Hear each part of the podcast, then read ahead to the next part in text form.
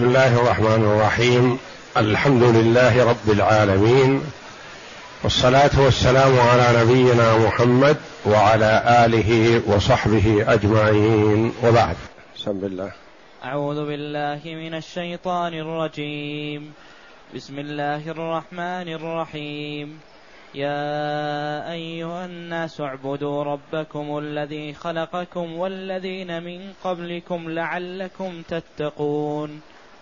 الذي جعل لكم الأرض فراشا والسماء بناء وأنزل من السماء ماء فأخرج به من الثمرات رزقا لكم فلا تجعلوا لله أندادا وأنتم تعلمون. هاتان الآيتان الكريمتان من سورة البقرة. نداء من الله جل وعلا للناس قاطبة. يا أيها الناس اعبدوا ربكم الذي خلقكم والذين من قبلكم لعلكم تتقون. يقول ابن عباس رضي الله عنهما الخطاب من الله جل وعلا بيا أيها الذين آمنوا لأهل المدينة. والخطاب من الله جل وعلا بيا أيها الناس لأهل مكة. وهذا هو الغالب. وليس دائما وإنما يأتي الخطاب لأهل المدينة بيا أيها الناس. وهذه الآية الكريمة مدنية لأنها من سورة البقرة. وسورة البقرة كلها مدنية. وهي نزلت كاملة في المدينة. ويروى أنها أول سورة نزلت كاملة بعد هجرة النبي صلى الله عليه وسلم من مكة إلى المدينة هي سورة البقرة. وفيها يا أيها الناس وفيها يا أيها الذين آمنوا والخطاب بيا أيها الناس عام. يشمل المؤمن والكافر والمنافق. وقد تقدم في صدر السورة بيان صفة المؤمنين وبيان صفة الكفار. وبيان صفة المنافقين. فقال كثير من المفسرين يا أيها الناس خطاب للصنفين الأخيرين خطاب للكفار وللمنافقين.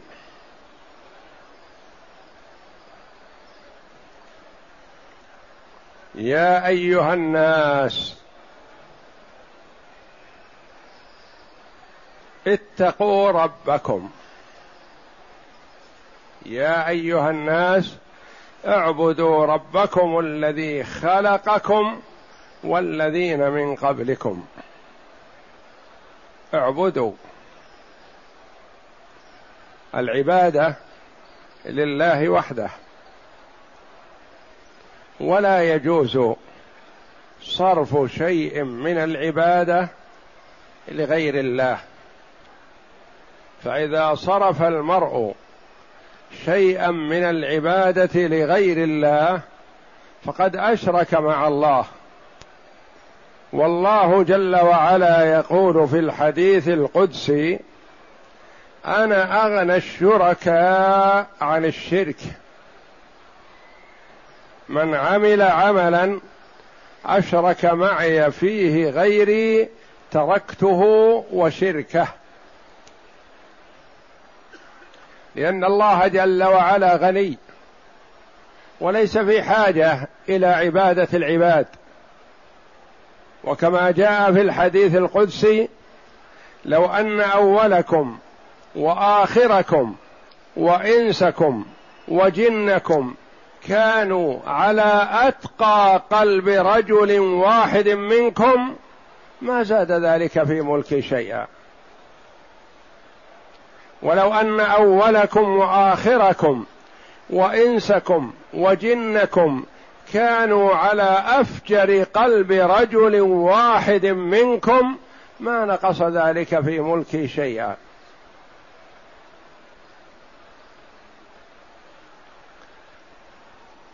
إلى آخر الحديث القدسي وجاء فيه يا عبادي إنما هي أعمالكم أحصيها لكم ثم أوفيكم إياها فمن وجد خيرا فليحمد الله ومن وجد غير ذلك فلا يلومن إلا نفسه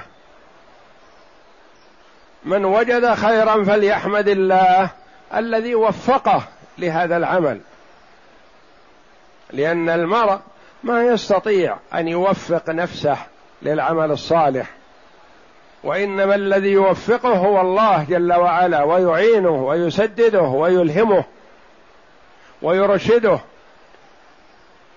من وجد خيرا فليحمد الله الذي وفقه وهداه ويسر له العمل الصالح وأعانه عليه. ومن وجد غير ذلك اعمالا سيئة فلا يلومن إلا نفسه هذا عمله. فالعمل الذي يعمله المرء هو رصيد له عند عزيز مقتدر عند كريم جواد جل وعلا. يزيد في الحسنات ولا يزيد في السيئات. فالحسنة يضاعفها إلى عشر حسنات إلى سبعمائة إلى أضعاف كثيرة. والسيئة لا يجزى إلا بمثلها.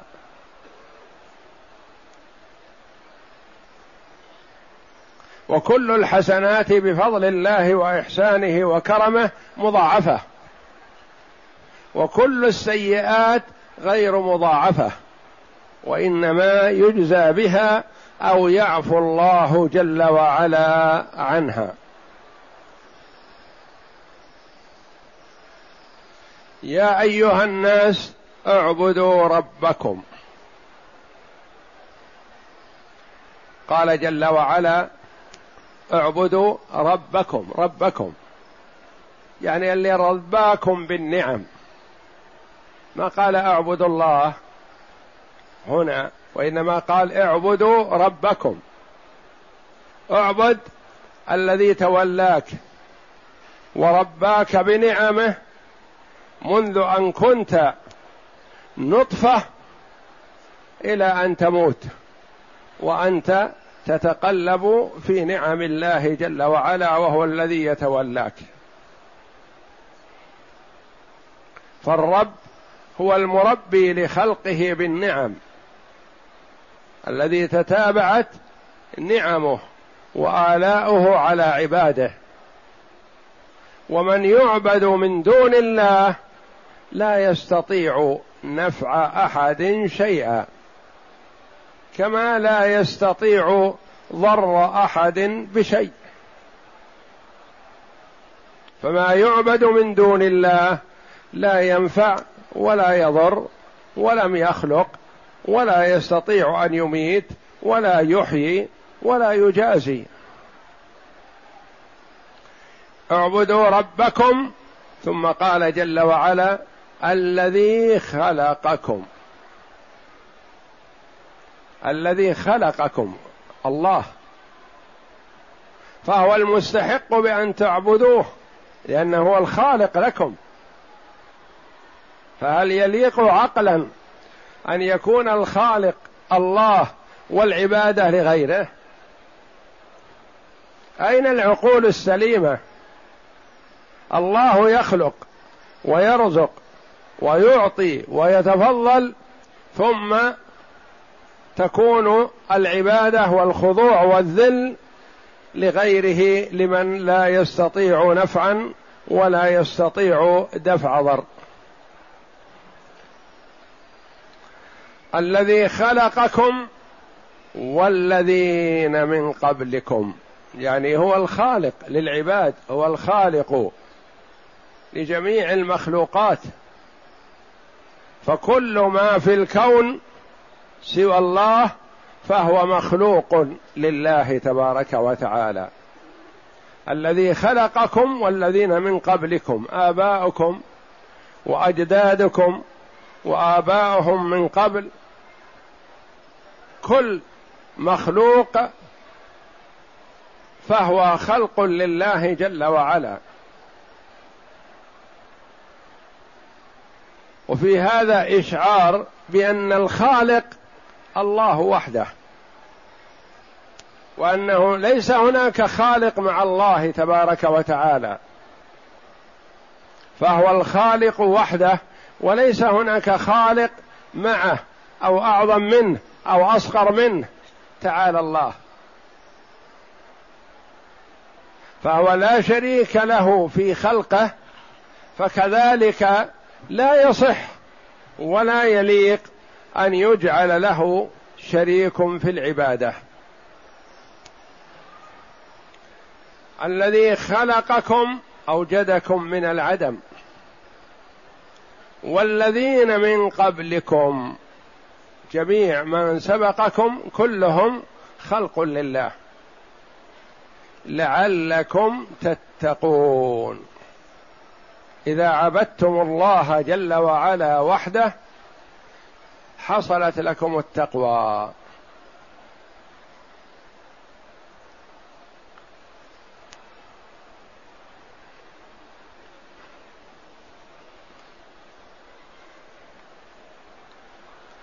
ولعل أصلها للترجي. تقول اجتهد لعلك تنجح. استعمل العلاج لعلك تشفى من مرضك.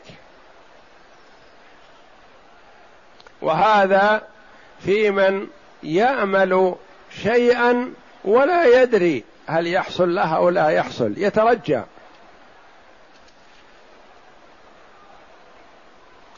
وذلك لا يليق بحق الله جل وعلا. فالله جل وعلا لا يخبر ولا يقول شيئا عن ترج أو توقع وإنما يخبر عن علم تبارك وتعالى. والله جل وعلا يخاطب عباده بما يقرب الشيء إلى أفهامهم وإدراكهم. وكانت عادة الناس في خطاب بعضهم لبعض ووصية بعضهم لبعض افعل كذا لعلك تحصل على كذا. والله جل وعلا يقول إذا حصل منكم ذلك حصلت التقوى. والتقوى أن تتقي مساخط الله. تتقي ما يغضب الله عليك.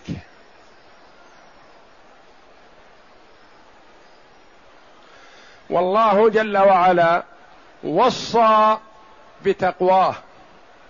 الأولين والآخرين من خلقه. ولأهمية التقوى أوصى الله جل وعلا بها في آيات كثيرة من كتابه العزيز. ولأهميتها قد يوصي الله جل وعلا بها في الآية الواحدة أكثر من مرة. الآية الواحدة يوصي بتقواه جل وعلا أكثر من مرة. كما قال تعالى يا أيها الذين آمنوا اتقوا الله ولتنظر نفس ما قدمت لغد واتقوا الله. إن الله خبير بما تعملون. إذا عبدت الله جل وعلا اتقيت. وفسر العلماء رحمهم الله التقوى التي أمر الله جل وعلا بها في كتابه وحث عليها رسوله صلى الله عليه وسلم بتفسيرات متعددة. من أجمعها قول بعضهم أن تعمل بطاعة الله على نور من الله رجاء ثواب الله. وأن تترك معصية الله على نور من الله خوفا من عقاب الله. يعني تعمل الطاعة لا مجاملة ولا رياء ولكن لأنك تعرف أنها طاعة وأن الله يثيب عليها.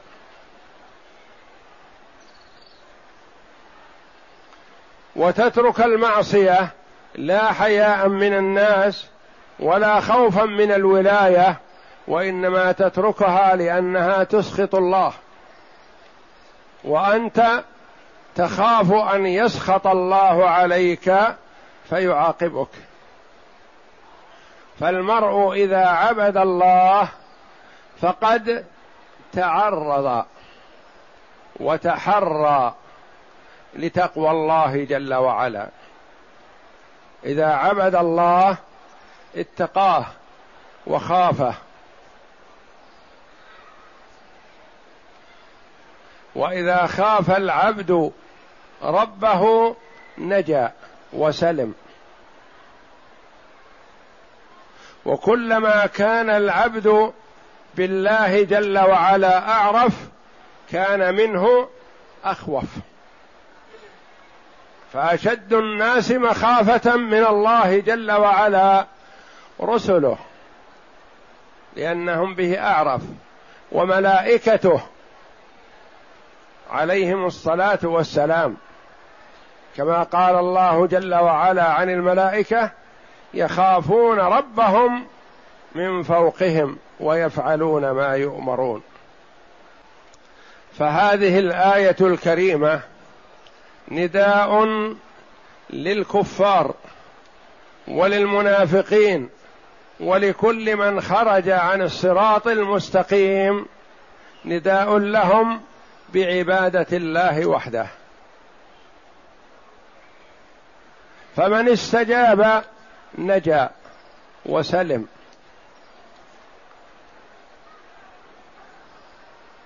والله جل وعلا أنزل هذه الآيات على رسوله صلى الله عليه وسلم ليخاطب الناس بها.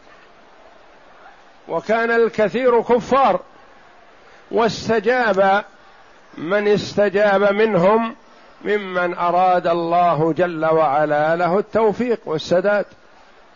من المنافقين من آمن وحسن إيمانه. ومن الكفار من أسلم وآمن وحسن إسلامه وإيمانه. كما قال الله جل وعلا عسى الله أن يجعل بينكم وبين الذين عاديتم منهم مودة. والله قدير والله غفور رحيم. فكان بعض الصحابة رضي الله عنهم من ألد أعداء رسول الله صلى الله عليه وسلم أول دعوته. وممن قاتله يوم بدر وكان بعضهم يقسم بالله الذي نجاه من يوم بدر. لأنه يوم بدر كان محارب مقاتل للنبي صلى الله عليه وسلم.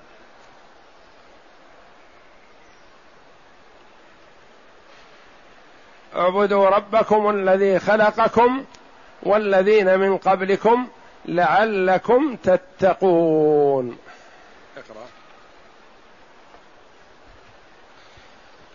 شرع الله تعالى في بيان وحدانية ألوهيته بأنه هو المنعم على عبيده بإخراجهم من العدم إلى الوجود وإسباغه عليهم النعم الظاهرة والباطنة بأن جعل لهم الأرض فراشا أي مهدا كالفراش مقررة موطأة مثبتة كالرواسي الشامخات والسماء بناء وهو السقف كما قال تعالى وجعلنا السماء سقفا سقفا محفوظا وهم عن آياتها معرضون.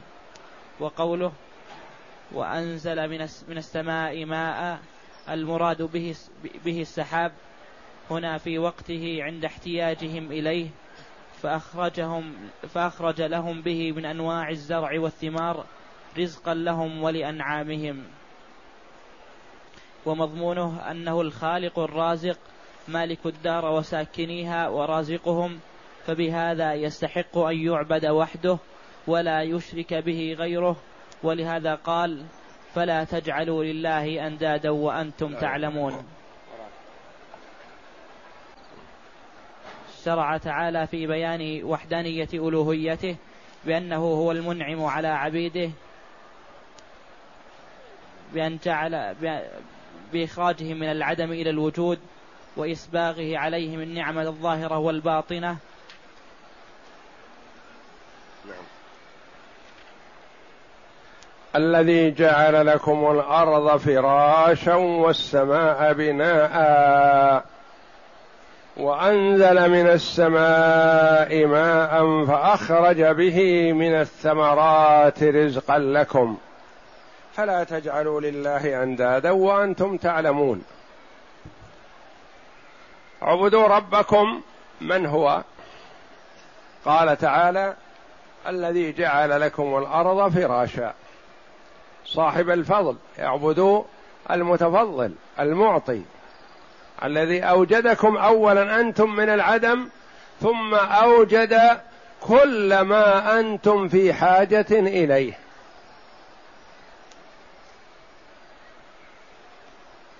يقول بعض السلف الدنيا كلها الأرض والسماء وما بينهما بمثابة صاحب بيت. فالأرض فراش. والسماء سقف وبناء والنجوم سرج وإضاءة وما ينبته جل وعلا للعباد طعاما لهم ولمواشيهم والناس فيها كصاحب البيت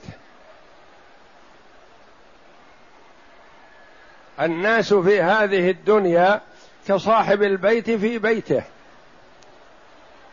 فالله جل وعلا تفضل على العباد بكل ما يحتاجون إليه في معاشهم وبين لهم ما يحتاجون إليه في معادهم وهو عدم الشرك بالله جل وعلا. الذي جعل لكم الأرض فراش فبمثابة الفراش لكم. وجعلها سهلة قابلة للتمهيد والمواساة والمشي عليها والحركة.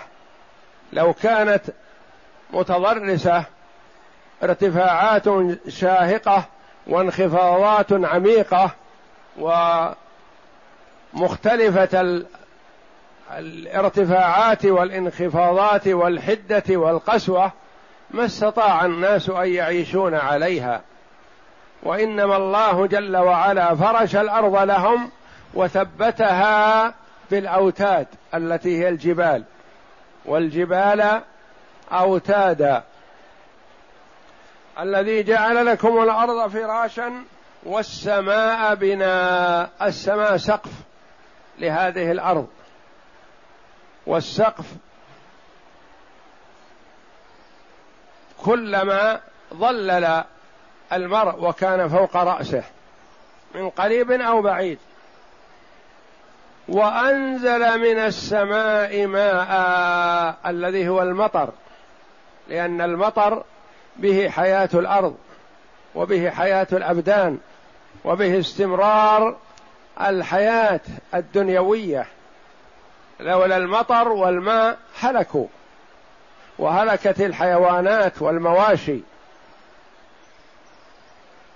وأنزل من السماء ماء فأخرج به من الثمرات رزقا لكم. الماء واحد. والثمار متفاوتة. والشجر واحد. يأكله عدد من المخلوقات يختلف نتاجه بعضه عن بعض. قال بعض السلف ورق التوت يأكله الدود فيخرج حرير. ويأكله النحل فيخرج عسل. ويأكله الشاة والإبل والبقر والغنم وبهيمة الأنعام فيخرج روث.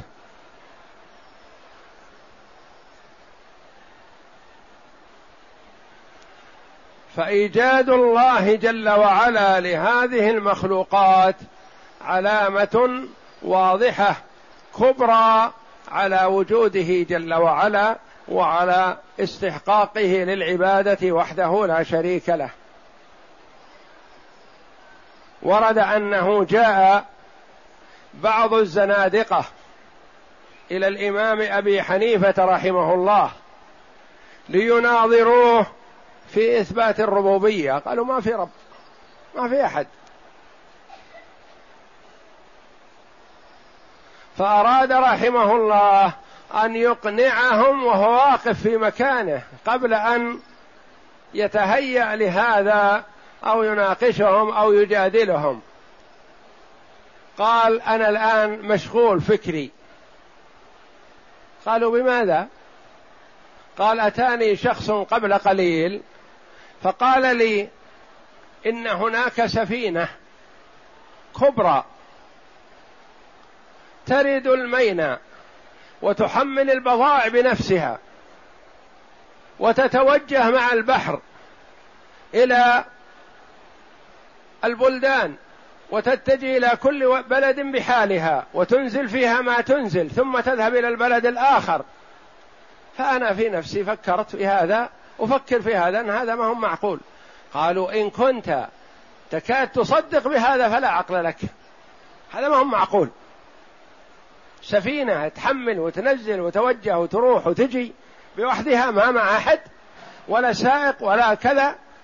إن كنت تفكر بهذا أنه يمكن أن يقع فأنت لا عقل لك. قال هداكم الله. هذه سفينة واحدة تقولون لا يمكن. هذا الكون كله. ما له مدبر؟ من يدبره؟ فرجعوا إلى أنفسهم وشهدوا أن لا إله إلا الله وأن محمدا رسول الله وآمنوا على يده وهم وقوف في مكانهم. حجهم رحمه الله بتصوير هذه الصورة كأنه مشغول عنهم وعما يريدون مشغول يفكر في هذا. قالوا إن كنت تفكر في هذا إنه ممكن فأنت لا عقل لك. هذا ما هو معقول. سفينة تحمل وتنزل وتودي وتجيب وهكذا ما عند أحد ما هو معقول. قال إذا هذا الكون كله هذا التدبير وهذا الأمر والنهي والحركة والحياة والموت ما له مدبر ما له خالق ما له موجد ما له آمر ما له ناهي فرجعوا إلى أنفسهم وأدركوا وأيقنوا بوجود الله جل وعلا من هذا المثل الذي ساقه لهم رحمه الله.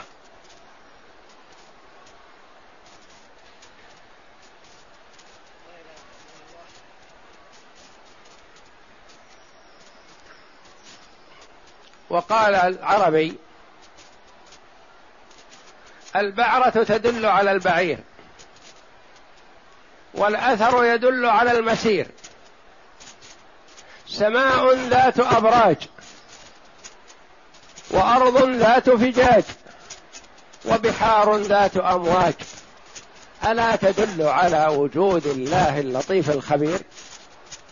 هذه الأشياء الموجودة ألا تدل على وجود الله جل وعلا؟ لأنها لا بد لها من موجد. لو فكر الإنسان هذه أوجدت نفسها ما يمكن. لا بد لها من موجد. من هو موجدها؟ هو الله وحده لا شريك له جل وعلا. وإثبات الربوبية يلزم منه للعاقل إثبات الألوهية. كيف يكون هو الخالق وحده وهو الرازق وحده وهو المحيي وهو المميت ثم تعبد معه غيره؟ على فطر الخلق على إثبات الربوبية. والمثبت للربوبية عقلا يلزمه أن يثبت الألوهية. وإلا فلا عقل له. الله الخالق والرازق والمحيي والمميت والعبادة لغيره. الذي جعل لكم الأرض فراشا والسماء بناء وأنزل من السماء ماء فأخرج به من الثمرات رزقا لكم. فلا تجعلوا لله أندادا. ما دام أن هذا خلقه وهذا إيجاده فلا يليق أن تجعل له ند والند هو المثيل والشبيه. والنظير والمساوي لا تجعل له ندا في العبادة كما أنه لا ند له في الخلق والرزق لأن الكفار يؤمنون بتوحيد الربوبية. ولئن سالتم من خلقهم ليقولن الله ولئن سالتم من خلق السماوات والأرض ليقولن الله.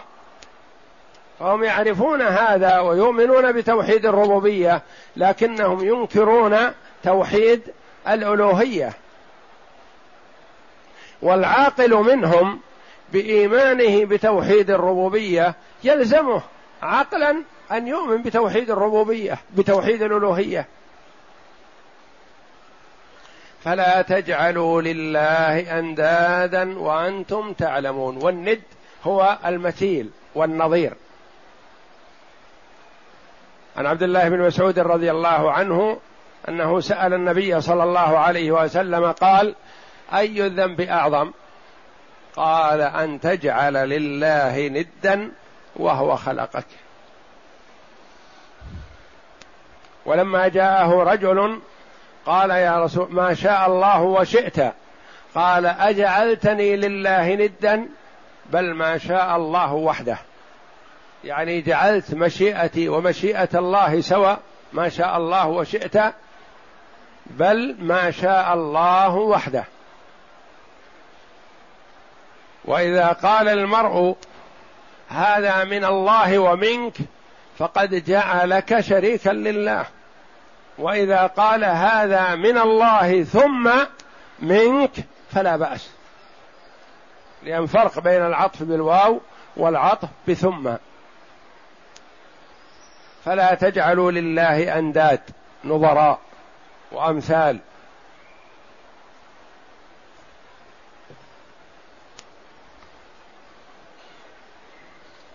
وأنتم تعلمون. أنتم تعلمون أنه لا ند له ولا مثيل له في الخلق. هو الخالق وحده. فكذلك لا يليق أن تجعلوا له ندا في العبادة. وهذا شيء يدركه العاقل من نفسه أن يكون الله جل وعلا هو الخالق وهو الرازق وهو المحيي وهو المميت وهو الذي أوجد من العدم ثم تجعل العبادة لغيره يجعل الخضوع لغيره. تعالى الله. شرع تعالى في بيان وحدانية ألوهيته بأنه هو المنعم على عباده بإخراجهم من العدم إلى الوجود وإسباغه عليهم النعم الظاهرة والباطنة بأن جعل لهم الأرض فراشا أي مهدا كالفراش مقررة موطأة مثبتة كالرواسي الشامخات والسماء بناء وهو السقف. كما قال تعالى وجعلنا السماء سقفا محفوظا وهم عن آياتها معرضون وقال تعالى وأنزل من السماء ماء. والمراد بالسماء هنا العلو أو السماء السحاب لأن الماء ينزل من دون السماء الدنيا فهو ينزل من السحاب أو يقال ينزل من العلو لأن كل ما فوق رأس المرء فهو علو بالنسبة له. والمراد به السحاب هنا في وقته عند احتياجهم إليه فأخرج لهم به من أنواع الزروع والثمار رزقا لهم ولأنعامهم. ومضمونه أنه الخالق الرازق مالك الدار وساكنيها ورازقهم فبهذا يستحق أن يعبد وحده ولا يشرك به غيره. ولهذا قال فلا تجعلوا لله أندادا وأنتم تعلمون. وفي الصحيحين عن ابن مسعود رضي الله عنه قال قلت يا رسول الله أي الذنب أعظم؟ عند الله قال أن تجعل الله ندا وهو خلقك الحديث. وكذا حديث معاذ أتدري ما حق الله على عباده؟ أن يعبدوه. حق الله على عباده أن يعبدوه ولا يشركوا به شيئا. نعم. أن يعبدوه ولا يشركوا به شيئا الحديث. وفي الحديث الآخر لا يقولن أحدكم ما شاء الله وشاء فلان ولكن ليقل ما شاء الله ثم شاء فلان. لأن العطف بثم يكون ما بعد ثم تابع لما قبلها. والعطف بالواو يكون ما بعد الواو مساوي ومشارك لما قبلها. فالعطف بثم صحيح. تقول مثلا سلمنا بتوفيق الله ثم بحذق السائق أو انتباهه أو عمله أو حسن تصرفه أو نحو ذلك. ولا تقل سلمنا بتوفيق الله وحذق السائق أو حسن تصرفه. لا تأتي بالواو فتجعل الأمرين متساويين. وإنما اجعل الأخير تابعا للأول. قل ما شاء الله ثم شئت أو ما شاء الله ثم شاء فلان مثلا. ولا يصح أن تقول ما شاء الله وشاء فلان. ولا يصح أن تقول مثلا لمن أنعم عليك بنعمة هذه نعمة الله ونعمتك أو نحن نأكل في نعمة الله ونعمتك. لا. جعلته شريكا لله وإنما ات بثم قل هذه نعمة الله ثم نعمتك أو ثم عطاؤك ما يخالف.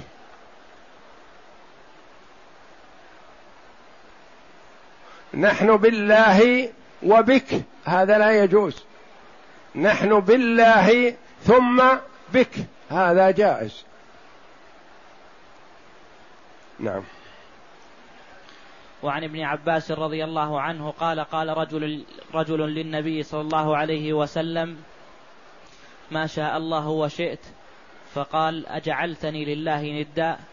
قل ما شاء الله وحده. وهذا كله صيانة وحماية لجناب التوحيد والله أعلم. والله أعلم وصلى الله وسلم وبارك على عبده ورسول نبينا محمد وعلى آله وصحبه أجمعين.